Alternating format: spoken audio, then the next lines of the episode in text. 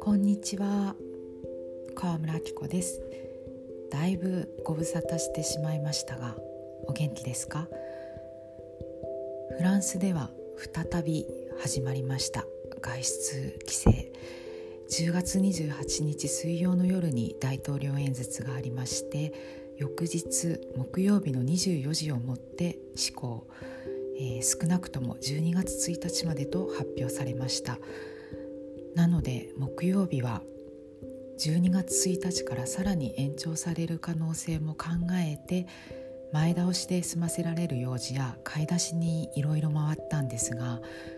前回えー、春の外出禁止の時に途中でストックが切れてしまって心もとなくなった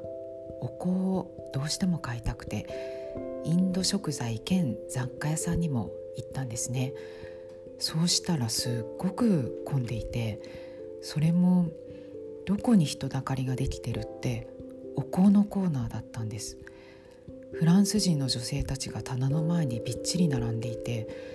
こんな光景初めて見たよと思っていたらさらに驚いたのが目当てのフランキンセンスの香がなんと売り切れていました。フランキンセンスの香は浄化作用が最も高いと言われてるんですね。あとねユーカリも売り切れでしたね。代わりに、えー、香りの好きなサンダルウッド。日本名だと白檀。を、えー、のお香を買いました。その後にいくつか食材店を回って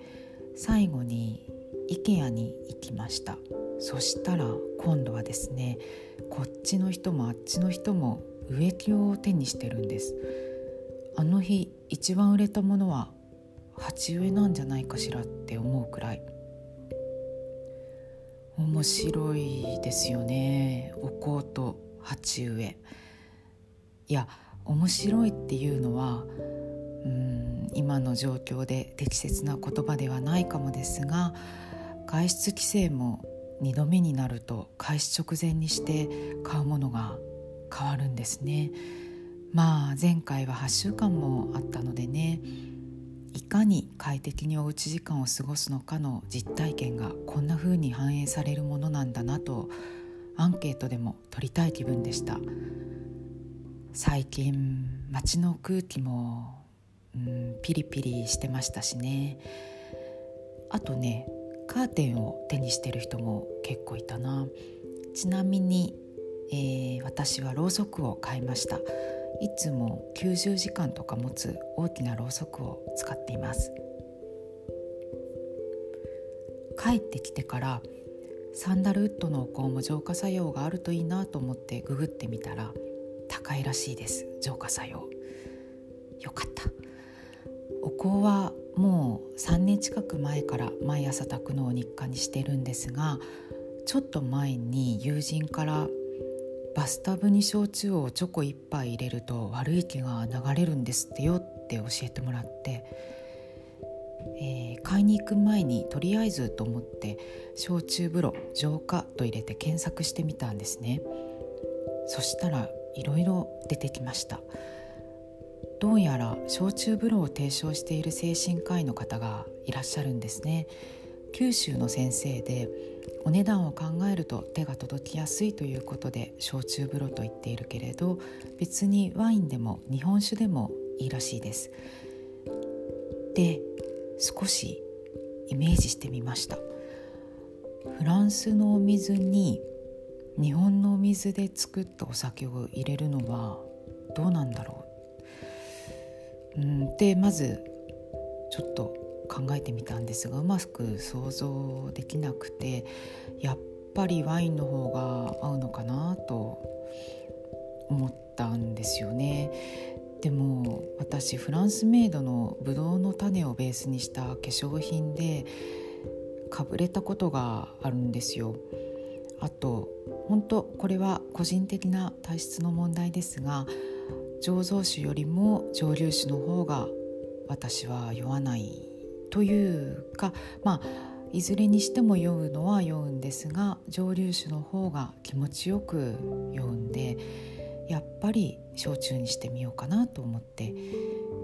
でね悪い気を流すというのと同時に焼酎の中でも芋焼酎は抗酸化作用と新陳代謝を促す成分を含んでるそうで美肌さらにはアンチエイジング効果が期待できるというのに惹かれて米でも麦でもなく芋焼酎にしました。買いに行ったお店に一升瓶しかなかったので一升瓶を。買ってきたその日早速おちょこ1杯分の芋焼酎を湯船に入れてみました。そしたらね思いがけない発見があったんです。せっかくの焼酎風呂を汚したくないと思ったのでお化粧を落として顔を一度洗ってから湯船に浸かったんですね。で読んだ記事の中にその焼酎を入れたお湯で顔を洗うのもいいとあったのであのゆすごゆすぐ感じでしてみようかなと思って普通に両手のひらでお湯をすくったら水質がいつもと違ったんですよ。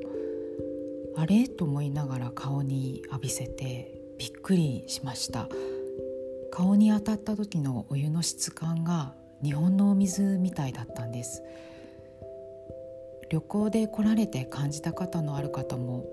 多いかと思うんですけれどフランスのお水って香水でギシっていうかガシっていうかうんやっぱギシっていう感じかな。まあ、ともかくそんな感じがするんですね。対して日本の水は柔らかいふっくらしてるなと思います。パリは乾燥していると日本から来られる方によく言われますが確かに夏の湿度は低くて40%ないくらいなんですね。ただ冬は常に75%前後あるんです。今朝も10時半の時点で気温は8度。曇りだけれど少し日も差していて過ごしやすいお天気で湿度は79%と出ていました。だから寒さを感じる季節は決して乾燥してないんですね。でも肌が乾燥する突っ張る感じがするのはどうしてか。暖房の影響もあるかもしれませんが日本の例えば窓の開かない高層オフィスビルの空調で感じる乾燥に比べたらなんてことないと思うんです。じゃあ何かと言ったらこれは私の個人的な感覚ですがお水だと思うんですよ。例えば日本からガーゼの生地のパジャマやらバスタオルを買って帰ってきてもフランスのお水でお洗濯していたらあららららってくらいガッシガシになります。まあガッシガシのもね結構好きなんですがうんまあ見た目もあと本来の柔らかさを知っているとあまりにいたたまれなくなって実家に持ち帰って日本でお洗濯するとこれがまた幾分回復するんですよね。以前パリから東京に進出したパン屋さんを取材した時にフランスから小麦粉を日本に運んでもお水の質が違うから加水率を変えないといけないと聞いたことがあるんです。日本ではフランスよりも水分量を5%増やすっていうんですね。日本の方が水質が柔らかいからお水の量が少なくて済むのではないかと思ったらそうではなくて粉への浸透率が高いから逆にその分増やさないといけないと。じゃないとフランスで作るのとは生地が同じ状態にならないそうなんです。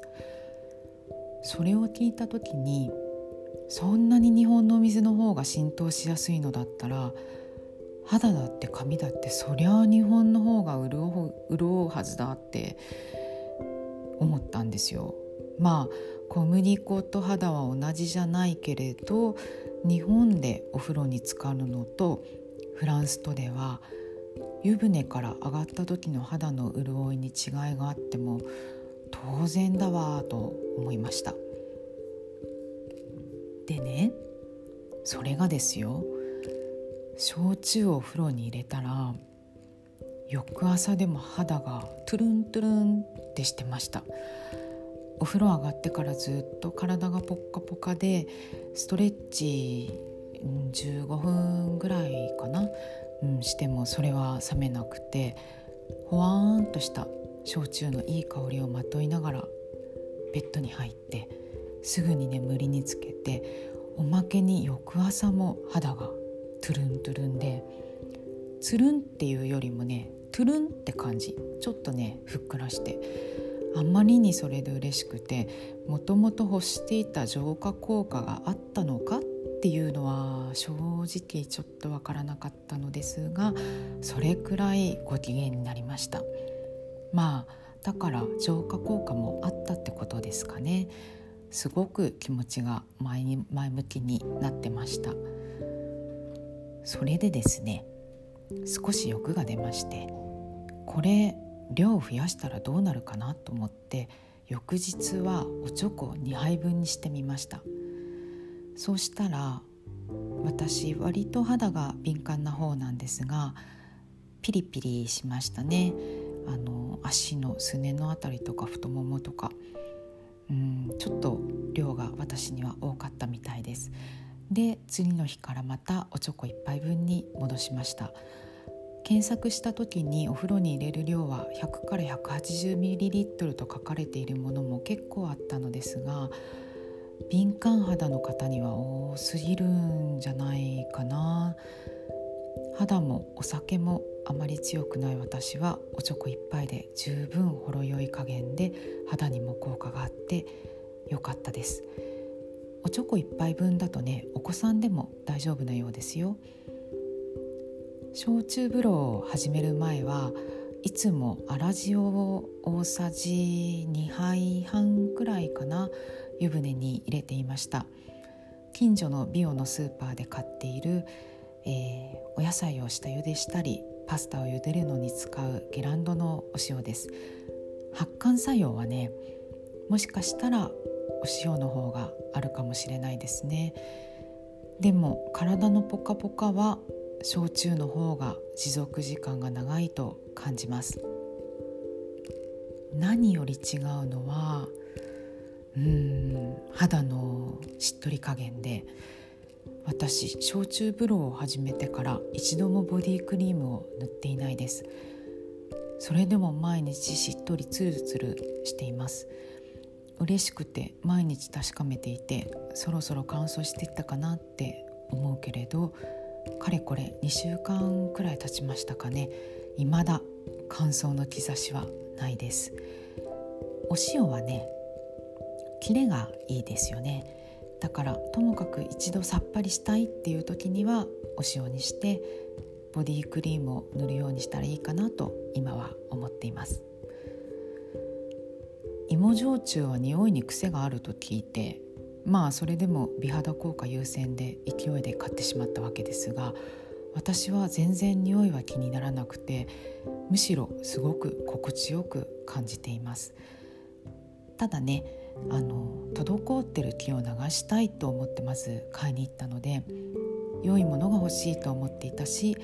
えー、パリでも品質の良い日本食材を扱うお店に行って買いました。買ったのは宮崎県の京屋酒造さんというところの、黒麹亀壺仕込み本格芋焼酎金京甘露というものです。瓶の裏に貼られたラベルに、えー、伝承の大亀を使って仕込んだもので1亀約800リットルという現代では非常に少量の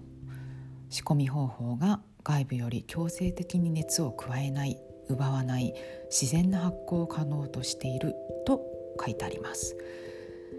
農薬を使わずに有機肥料を用いて干渉や合鴨米を栽培しそれを用いてるらしいです。何せねバスタブにおチョコ1杯分だからあの香りもほのかに感じる程度なんですがとっても美味しそうな匂いで、うん、フルーティーだと思うんだよなもうともかくね気分が良くなるんですよね。で面白いのはだけど飲みたくはならないんですよ。あのねお菓子を焼いてる時に似てますね。あーいい匂いだなって思うんだけれど匂いで満足してすぐに食べたいとは思わない実際ね飲酒量を控えるのにも効果と効果的だそうですよ。あのお風呂に入れるのは。お風呂上がりには飲もうとは思わないですけれどこんなひょんなことからこれまで実は一度か二度しか口にしたことのない焼酎が日々のお供になりましてちょっとこれから飲むのも楽しめたらいいななんて思っています。ただ一つ複雑な気持ちもありまして。うーん。これは原稿にもたびたび書いていますしこのポッドキャストでも言ったことがありますが基本的に私フードマイレージをできる限り少なくしたいと思っているので生鮮食品はともかく土地のもの。オイルやお酢などの調味料もなるべく暮らしている場所から近いところで作られたものを好んで使っています。とはいえ全てがフランスのものもしくは近隣諸国で作ったものではもちろん難しいところもあって例えばコーヒー紅茶あとスパイスこういった輸入品しか存在しないものは買わないかというといえ買います。でも置き換えられるものがあったらその置き換えられるもので工夫したいなとも思います。でねお酒ね。自分の中でわざわざ日本の焼酎をフランスでお風呂に入れるのかと突っ込みたい気持ちがまだ拭えずにいるのですがうーん。運ぶために必要となる燃料だとかそれによって生まれる大気汚染だとか個人の微々たる力だとしてもそれを軽減することを優先したいですけれど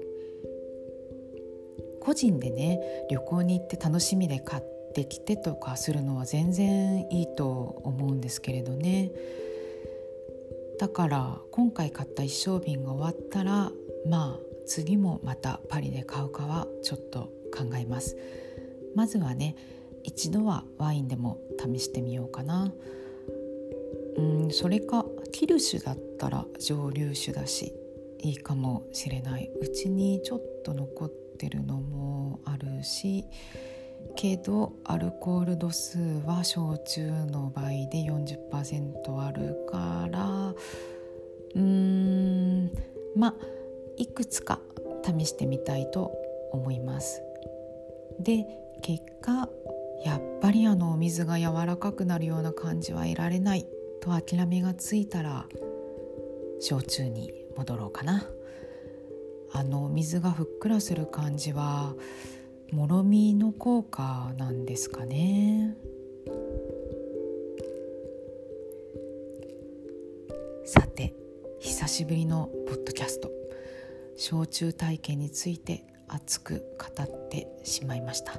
本当はね本題は魚礁について話すつもりで写真も撮ってあるんですよね。ここまで焼酎のこと話すと思ってなかったんだよな。前置きで少し話すだけのつもりでいました、えー、お隣のスペインが